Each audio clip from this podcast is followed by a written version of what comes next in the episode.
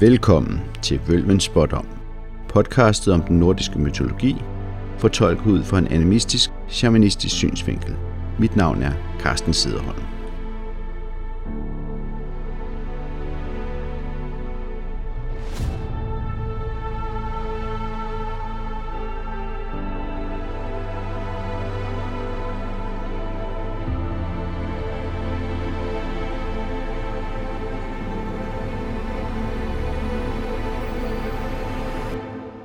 I dag vil jeg fortælle om jætterne.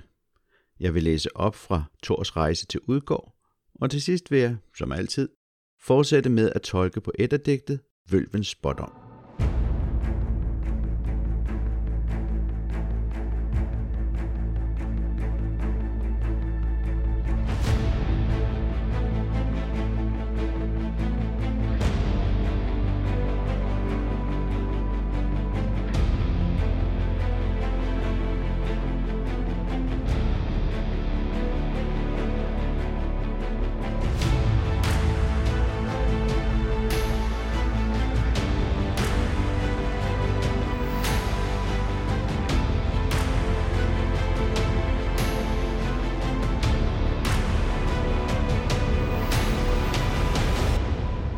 Som jeg tidligere har været inde på, opfatter jeg jætterne som den åndelige repræsentation af naturkræfterne. Det fremgår meget direkte af flere af jætternes navne. Såvel som af myterne, at de repræsenterer naturkræfter som sne, tidevandskræfterne, kulde, ilden og havets bølger. Jætterne er beskrevet som asernes modsætning i den nordiske mytologi. Men der er intet, der tyder på, at jætterne bliver opfattet som onde. Ligesom vi kender naturkræfterne, kan de både være livgivende og nødvendige, men de kan også være nedbrydende og destruktive. Jætternes domæne er den vilde natur, der omkranser menneskenes kulturlandskab. I den åndelige verden lever mange af jætterne i Jotunheim, jættehjem. Men de kan bevæge sig ind i vores fysiske verden. I vores verden bliver de til for eksempel stormen eller sneværet. Da Odin hvile og ved dræbte urjætten Ymer, druknede alle andre jætter i Ymers blod. Undtagen isjætten, Bergelmer og Bergelmers kvinde. Det er fra de to jætter, at alle de nuværende jætter stammer. Jætterne er en selvstændig æt, men de er beslægtet med aserne, der ofte har jætter som mødre. For eksempel er Odins søn af jætten Bestla, både Frik og Thor er børn af Fjordgyn, og Odins søn Vidar er søn af jætten Grid. Af udseende kan jætter både være utrolig smukke og frastødende grimme, og de kan være både små og kæmpe store. Et godt eksempel på en smuk jætte er historien om dengang Frej satte sig i Odins tronstol Lidskjær, hvorfra man kan skue ud over hele verden. Her fik han øje på jættekvinden Gert. Hun var så smuk, at Frej ikke kunne få hende ud af hovedet. Men hun ville ikke have Frej, og hans tjener Skirner måtte ty til trusler om runemagi, før hun accepterede et giftermål. Frej gav også sit svær væk for at få Gert. Derfor er han våbenløs, og vil, som den første af guderne, dø ved Ragnarok. Jætteslægten er ældre end asernes gudeslægt. Jætternes viden går meget langt tilbage i tiden, og de har større viden end aserne. Når Odin, som den klogeste af aserne, vil lære nyt, går han derfor til jætterne. Han rådspørger sig med jætten Mimer, tager på sjælerejse til den vise jætte var Frutner, eller, som i Vølmes med spot om, vækker en gammel jættevølve til live for at udspørge hende. Odins egen viden udspringer fra jætterne. Han har givet sit ene øje i pant til jætten Mimer for at fordele jætternes visdom. Når Odins øje ligger i Mimers brønd, får han adgang til naturens visdom. I shamanistiske kulturer er det helt almindeligt at rådspørge sig med naturen. Shamanen kan gå ind i åndeverdenen og finde svar. Svarene kan ofte være gådefulde, som at finde mening i en drøm, for åndeverdenen opleves på det underbevidste plan, mens vores fysiske verden typisk opleves på det rationelle plan. Ligesom man regner de græske titanere for de guder, der kom før de græske guder som Zeus og Afrodite, regner jeg jætterne for de nordiske og germanske guder, der kom før aserne. Da vi var et jæger-samlerfolk, levede vi på naturens præmisser og var underlagt naturkræfternes luner, jætterne. Da vi overgik til at blive et landbrugssamfund, underlagde vi naturen vores vilje. Men vi var stadigvæk afhængige af vejret, hvis vi skulle have et godt udbytte af afgrøderne, og de søfarende risikerede at gå ned med skibet under en voldsom storm. Aserne, som jeg mener er vores forfædre, blev mellemleden mellem os og jætterne. Hvis landmanden har problemer med vejret, kan han ofre til guden Thor, som med sin hammer kan vilje vejret til at arte sig, så bunden får høsten i hus. Hvis havstrømmene holder fiskene væk, eller hvis stormen gør det usikkert at færdes på havet, kan de søfaren ofre til en jord, der kan stille havets bølger og sikre skibene vind i sejlene. Hvis ikke det var nok at blote til guderne, kunne samfundet sende shamanen eller vølven afsted til Jotunheim for at forhandle med naturkræfterne. Det nærmeste vi kommer nordiske beretninger fra før religionsskiftet om shamanens arbejde i åndeverden, mener jeg er gudemyterne, hvor aserne tager på rejse til andre verdener for at finde vejledning eller for at ændre på jætternes påvirkning af verden. Fra andre kulturer har vi dog mere direkte beretninger om shamanens arbejde med at påvirke naturkræfterne. Et godt eksempel er inuiternes myte om havets moder. Når menneskene fangede mere end de behøvede, kunne havdyrene blive flettet ind i havets moders hår. Så sultede menneskene, og inuiternes åndemager, Angerkokken, måtte rejse ned til bunden af havet for at redde havets moders hår ud, så dyrene igen kunne slippe fri. Det er ikke sådan, at inuiterne forestillede sig, at der rent fysisk fandtes et menneskelignende væsen på bunden af havet. Havets moder er en ånd. Man er nødt til at befinde sig i en ændret bevidsthedstilstand for at kunne se hende og interagere med hende. En af de mest populære historier fra den nordiske mytologi er Thors rejse til Udgård. Den giver en idé om, hvad jætterne er, fordi vi både oplever deres særlige kræfter, som de repræsenterer i vores verden, og oplever, hvordan de kan se ud i åndeverdenen.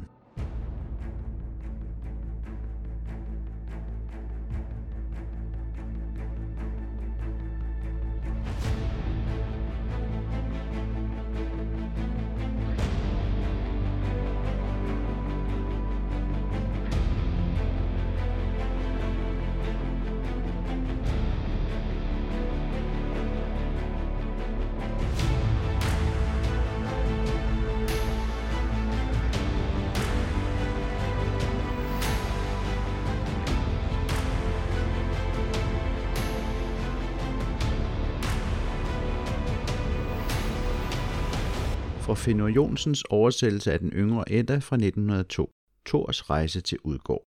Ator drog afsted med sin bukke og sin kære, og med ham den as, der hedder Loke. De kom om aftenen til en bonde og fik der natherberg. Om aftenen tog Thor sine bukke og slagtede dem begge, hvorpå de blev flået og lagt i kedlen. Da de var kogte, satte Thor og hans ledsager sig til nadveren. Thor bød bunden og hans hustru og deres børn at spise med. Bundens søn hed Tjalfe, datteren Røskva. Da lagde Thor bukkeskindene på den anden side af ilden, nærmest indgangen, og sagde, at bunden og hans hustru skulle kaste knoglerne hen på bukkeskindene. Tjalfe, bundens søn, holdt et af bukkens lovben og slog derpå med sin kniv og knækkede det til maven.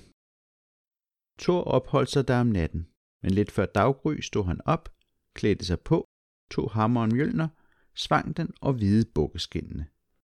Da stod bukkene op, men da var den ene halv på det ene bagben. Det værkede Thor og sagde, at bunden eller nogen af hans husstand ikke havde behandlet bukkens knogler forsigtigt. Han mærkede, at lårbenet var brækket. Der behøves ikke mange ord. Alle kan forstå, hvor red bunden måtte blive, da han så, at Thor lod øjenbrynene synke ned for øjnene. Men det lidet han kunne se af hans øjne var nok til, at bunden troede, han skulle falde for Thors blik alene. Thor knudede hænderne om hammerens skæft, så knoren blev helt hvide. Men bunden og alle de andre skreg højt, som venteligt var, og tilbød alt, hvad de ejede til erstatning. Men da Thor så deres frygt, forlod vreden ham, og han formidledes. Han tog til forlig deres børn, Tjalfa og Røskva, og det blev hans pligtige tjenere, og de har fulgt ham lige siden. Derefter lod Thor sin bukke og begyndte sin rejse mod øst til Jotunheim, indtil han nåede havet og da begav han sig ud over det dybe hav. Men da han kom til land, gik han op på land og Loke, Tjalfe og Røskva med ham. Tjalfe var raskere til bens end nogen anden. Han bar Tors madpose, men der var knaphed på levningsmidler.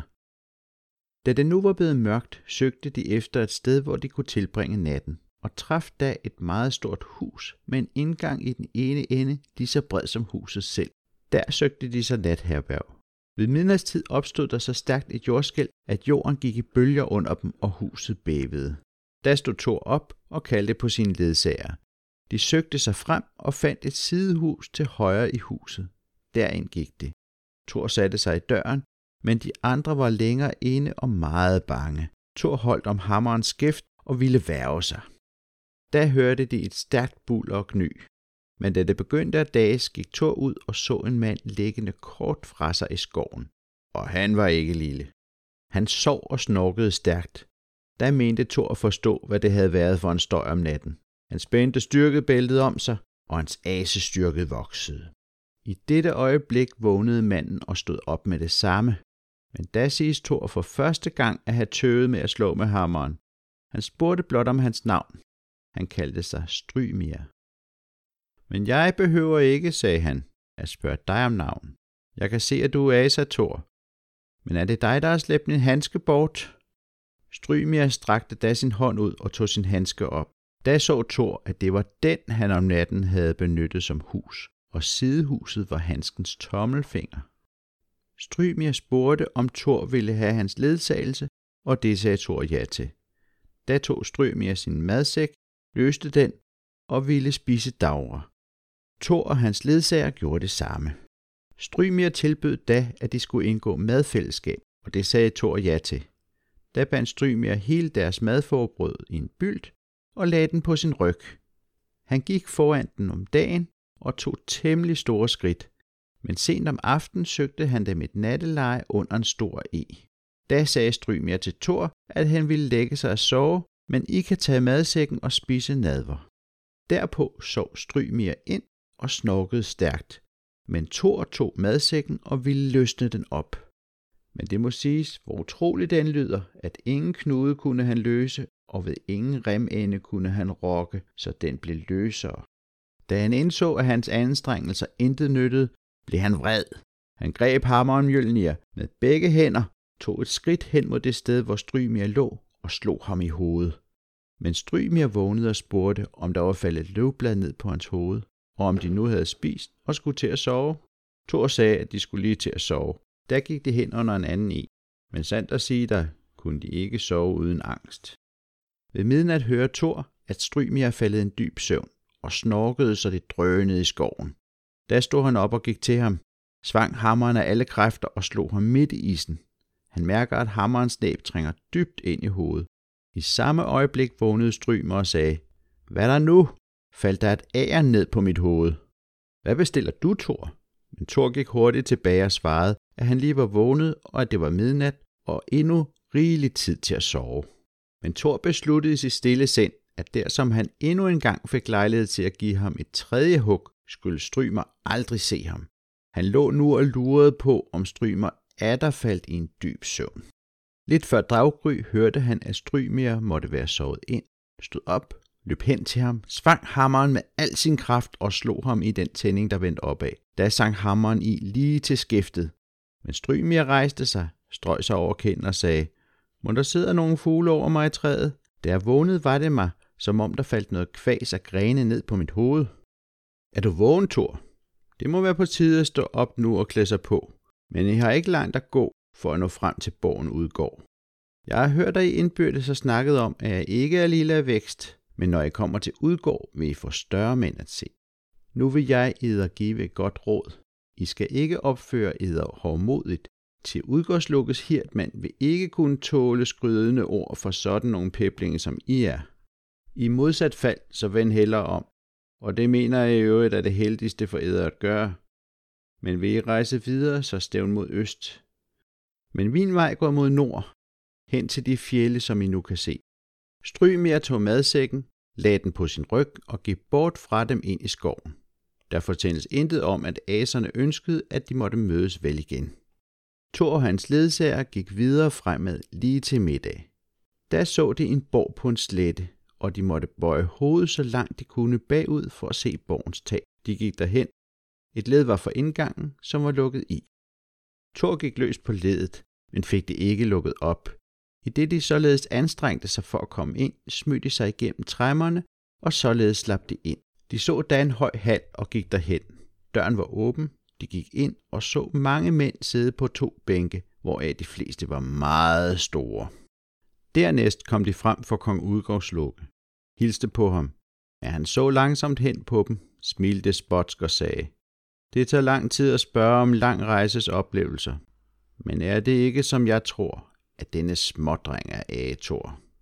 Du er dog vel mægtigere, end du synes mig at være. Hvad er det for idrætter, du og dine ledsager mener at kunne vise os prøver på? Ingen skal være her i blandt os, som ikke forstår sig på en eller anden kunst eller færdighed i højere grad end andre. Da sagde den, der stod bagerst, det var Loke. Jeg kan den idræt, som jeg er ganske reddet til at prøve, at ingen herinde er i stand til hurtigere at spise sin mad end jeg. Da svarede udgårdslukke. Det er en idræt i fald, at du kan udføre den. Vi skal da prøve denne idræt. Så kaldte han på en, der hed Loke, der sad bagerst på bænken. Han skulle træde frem på gulvet og prøve kræfter med Loke. Så blev der taget tro, så blev båret ind på hallens gulv og fyldt med kød.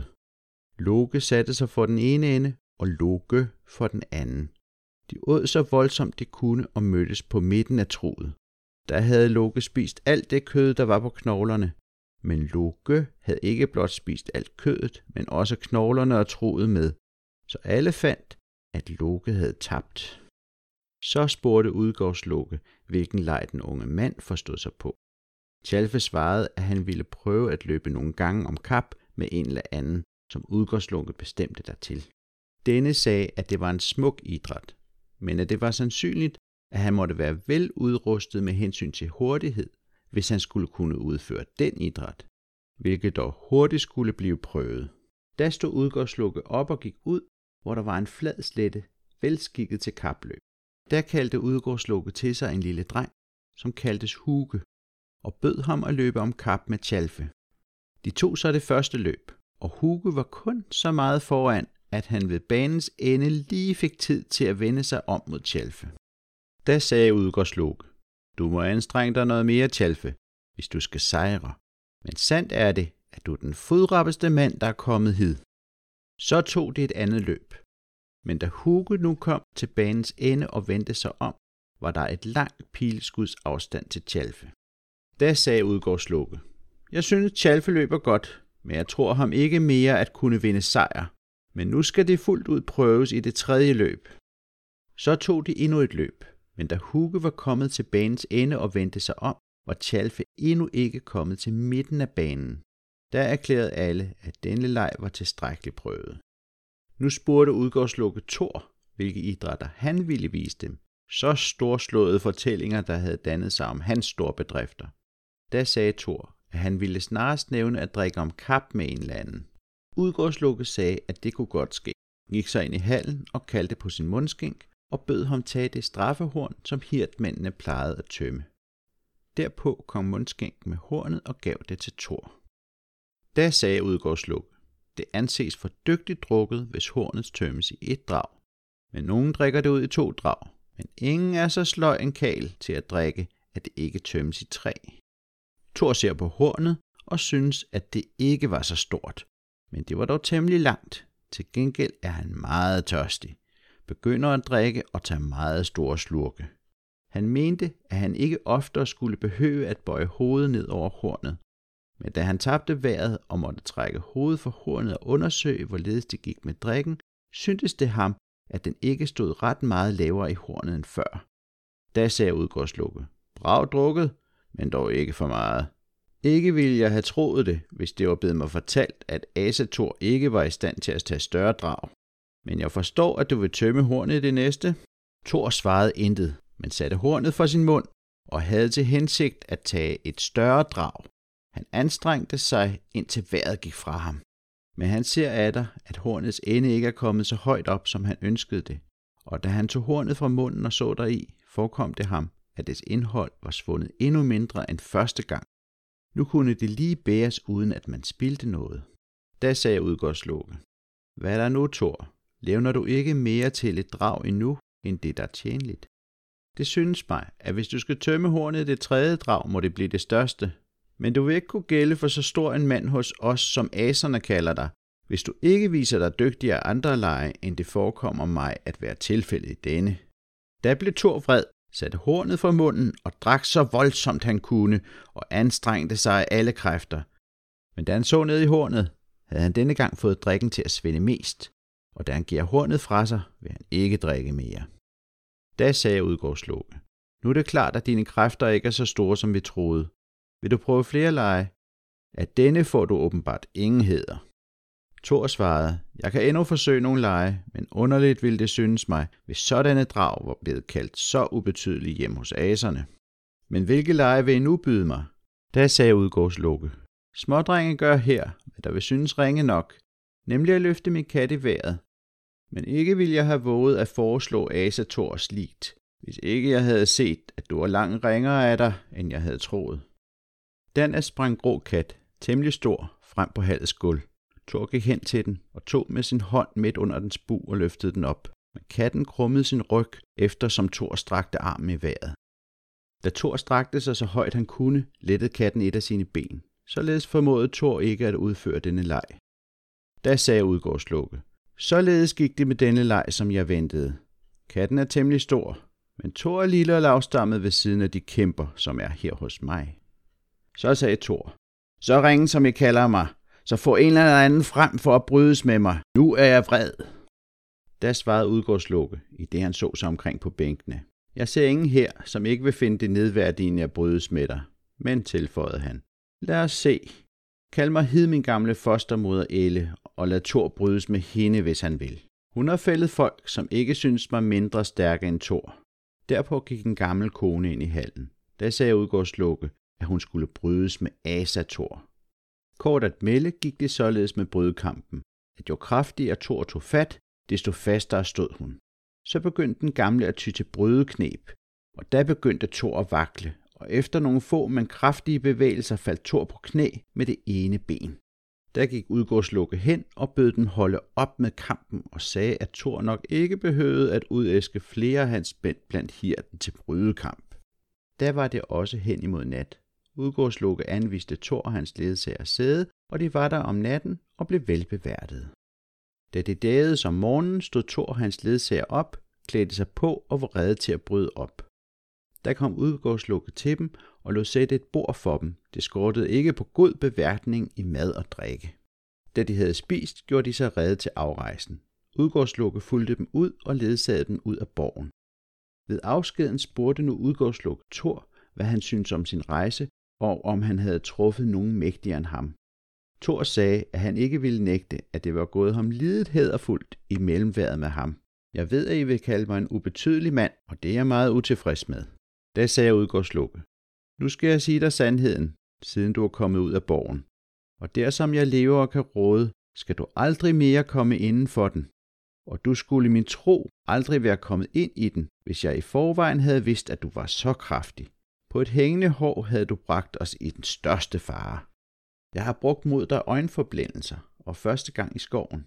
Det var mig, der kom til møde med æder der, og da du skulle løse madsækken, havde jeg bundet den med græsjern, så du fandt ikke, hvor man skulle åbne den. Dernæst slog du mig med hammeren tre hug, hvor det første var det mindste, men dog så svært, at hvis du havde ramt mig, havde det været nok til at dræbe mig. Der hvor du i nærheden af min hal så en klippeflade med tre firkantede dale, hvor er en dybest. Der var dine hammermærker. Klippen skød jeg hen mod huggene, men det så du ikke. Hvad lejene, som I prøvede med mine hirtmand angår, var det den første, som Loke forsøgte. Han var meget sulten og spiste grådet, men den, som hed Loke, var en forvildende ild, der lige så hurtigt kunne opbrænde truet som kødet. Da Tjalfe løb om kap med Huge, var det min hu, og det var håbløst for Tjalfe at ville måle sig med den i hurtighed. Men da du drak i hurtet, synes du det gik langsomt. Men så sandt jeg lever, skete der et vidunder, hvis mulighed jeg ikke havde kunnet tro. Den anden ende af hornet var ude i havet, men det så du ikke. Men når du kommer derhen, vil du kunne se, hvor meget du har drukket dig af. Det, der er blevet tørt, kaldes nu forstrand. Og han fortsatte. Ikke synes det mig mindre betydeligt, at du løftede katten. Og der blev sandt at sige alle bange, som så, at du løftede en af dens ben i vejret. Men den kat var ikke, hvad den synes at være. Det var midgårdsormen, der omspænder hele jorden, og dens længde strakte knap nok til, at hale og hoved berørte jorden. Og så højt strakte du din arm, at der kun var et kort stykke tilbage til himlen. Din brydekamp var også et stort under, da du stod så længe imod og ikke faldt mere end på det ene knæ, da du kæmpede med Elle. Der har nemlig aldrig været nogen, og vil heller aldrig fødes nogen, hvem Elle ikke vil bringe til fald, forudsat at han bliver så gammel, at han opnår alderdommen. Nu siger jeg dig for vist, at vi skal skilles, og det vil være bedst for begge parter, at I ikke kommer oftere for at træffe mig. Er der vil jeg være min borg med en sådan list eller lignende, så I aldrig vil kunne overvinde mig. Da Thor havde hørt denne tale, greb han sin hammer og svang den. Men da han skulle til at slynge den frem, så han ingensteds udgårdslukke. Så vendte han sig om mod borgen og havde til hensigt at bryde den ned. Da så han der kun en stor smuk slette, men ingen borg. Han vendte så tilbage og drog sin vej, til han kom hjem til Trudvang. Vi mødte flere af de mest magtfulde jætter og oplever, hvordan de påvirker vores verden. Loke blev indlemmet som en af aserne, fordi Odin blandede blod med ham. Jeg betragter Loke som jætte for den tæmmede ild. Loke hedder Loki på oldnordisk, og han dyster mod Logi. Begge navne har tilknytning til ild. Jeg forestiller mig, at Loki repræsenterer den tæmmede ild, mens hans modstander Logi repræsenterer den utæmmede ild. Loki, den tæmmede ild, kommer op at dyste med Loki, den utæmmede ild. Begge er aspekter af udgårdsloke. Loki og Loki skal spise om kap, men hvor Loki følger menneskets regler og kun spiser sig gennem maden, eller Loki både maden, fadet, knoglerne og vinder dermed dysten. Loke repræsenterer ikke bare den tæmmede ild, men også kundskaberne. Da Odin blandede blod med Loke, fik han adgang til kundskaber, der ændrer vores samfund voldsomt. Ilden kunne bruges til at tilberede mad, forme redskaber og til at varme os, når det var koldt. Ilden gjorde det muligt at dyrke landbrug, hvor man brændte skoven af. Vores adgang til kundskaberne er samtidig det, der gør, at vi bryder med naturen. Vi er ikke længere underlagt naturen, og den bliver modsætning til vores ordnede samfund. Talfe om kap med hugi, som er udgårdslukkes huger. Huger kan oversættes til tanke, men det er også det oldnordiske ord for sjæl. Jeg opfatter det som udgårdslukkes sjæl, som han kan løsrive fra kroppen og bevæge sig så hurtigt afsted, at ingen fysisk krop kan følge med. Det er farligt for udgårdslukke selv at dyste mod Thor, så her bruger han blændværk. Udgårdslukke for Thor til at forsøge at tømme et drikkehorn, der er forbundet med havet. Løfte Midgårdsormen, der viser sig for ham som en kat, og brydes med Elle, som repræsenterer alderdommen, tiden. Thor, der ikke er klar over, hvilke kræfter han er op imod, taber, selvom han viser sig at være uhyggeligt stærk. Denne form for blændværk kan man opleve i forbindelse med shamanistiske ritualer, særligt dem, der involverer indtagelse af stoffer. Midgårdsormen ligger i verdenshavet. Ligesom Fenrisulven og Hel er hans sønner Loke og jætten Ankerboda. Midgårdsormen slynger sig om hele jorden, Midgård, og bider sig selv i halen. Da aserne ikke havde held til at få kontrol med Loke og Ankerbodas børn, forviste de dem til tre forskellige verdener. Hel forviste de til underverdenen, Midgårdsormen kastede de i havet i menneskenes verden Midgård, mens Fenrisulven blev lænket i en hule i Jotunheim. På den måde deler guderne de kræfter op, de ikke selv kan kontrollere, og samtidig kommer Loke og Ankerbodas børn til at få den rolle, som skæbnen har tildelt dem. Ouroboros-symbolet med en slange eller en drage, der bider sig selv i halen, er kendt fra store dele af verden. I egyptisk mytologi er Ouroboros symbolet på guden Mehen, som ruller sig rundt om solguden Ra og beskytter ham i løbet af natten, hvor Ra bevæger sig ned i underverdenen for at kæmpe mod de kaotiske kræfter. Ouroboros kendes også fra Reiner Lodbrugs saga, hvor en lindorm vokser sig stor og lægger sig udenom Jarlegården for at beskytte jarledatteren Thor Bogerjords død. Jeg ser Midgårdsormen som naturens balance. Efter menneskene er begyndt at pille ved naturens orden, er det Midgårdsormen, der holder sammen på verden. Skubber du til naturen, skubber den tilbage, og der opstår en ny balance. Skubber du for meget, går verden under. Det var det, jeg havde at sige om jætterne i denne omgang. Men jætterne er så centrale i den nordiske mytologi, at jeg helt sikkert vil vende tilbage at fortælle om de forskellige jætter og hvad jeg mener, de repræsenterer.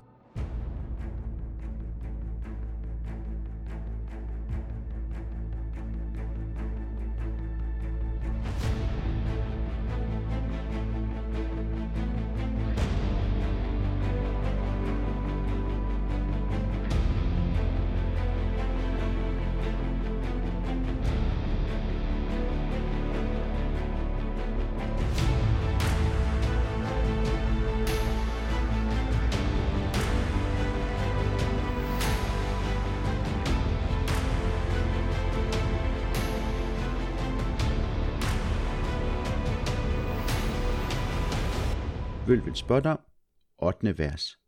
Tilfredse spillede de tafel på tunet. På ingen måde manglede de guld. Før der kom tre tursers kvinder, overmægtige fra jætternes verden.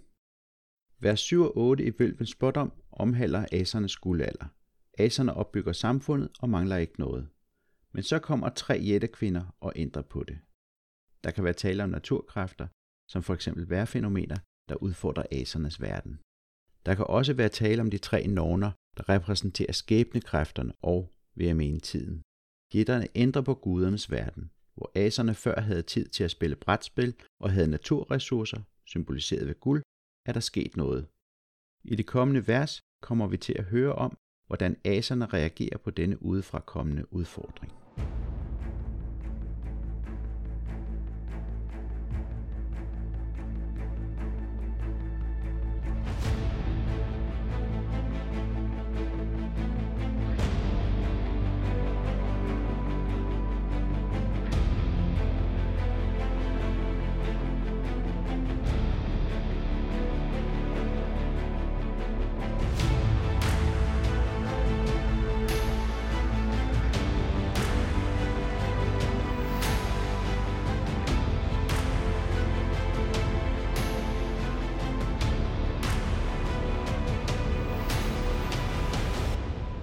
Det var det, jeg havde at fortælle om jætterne for denne gang.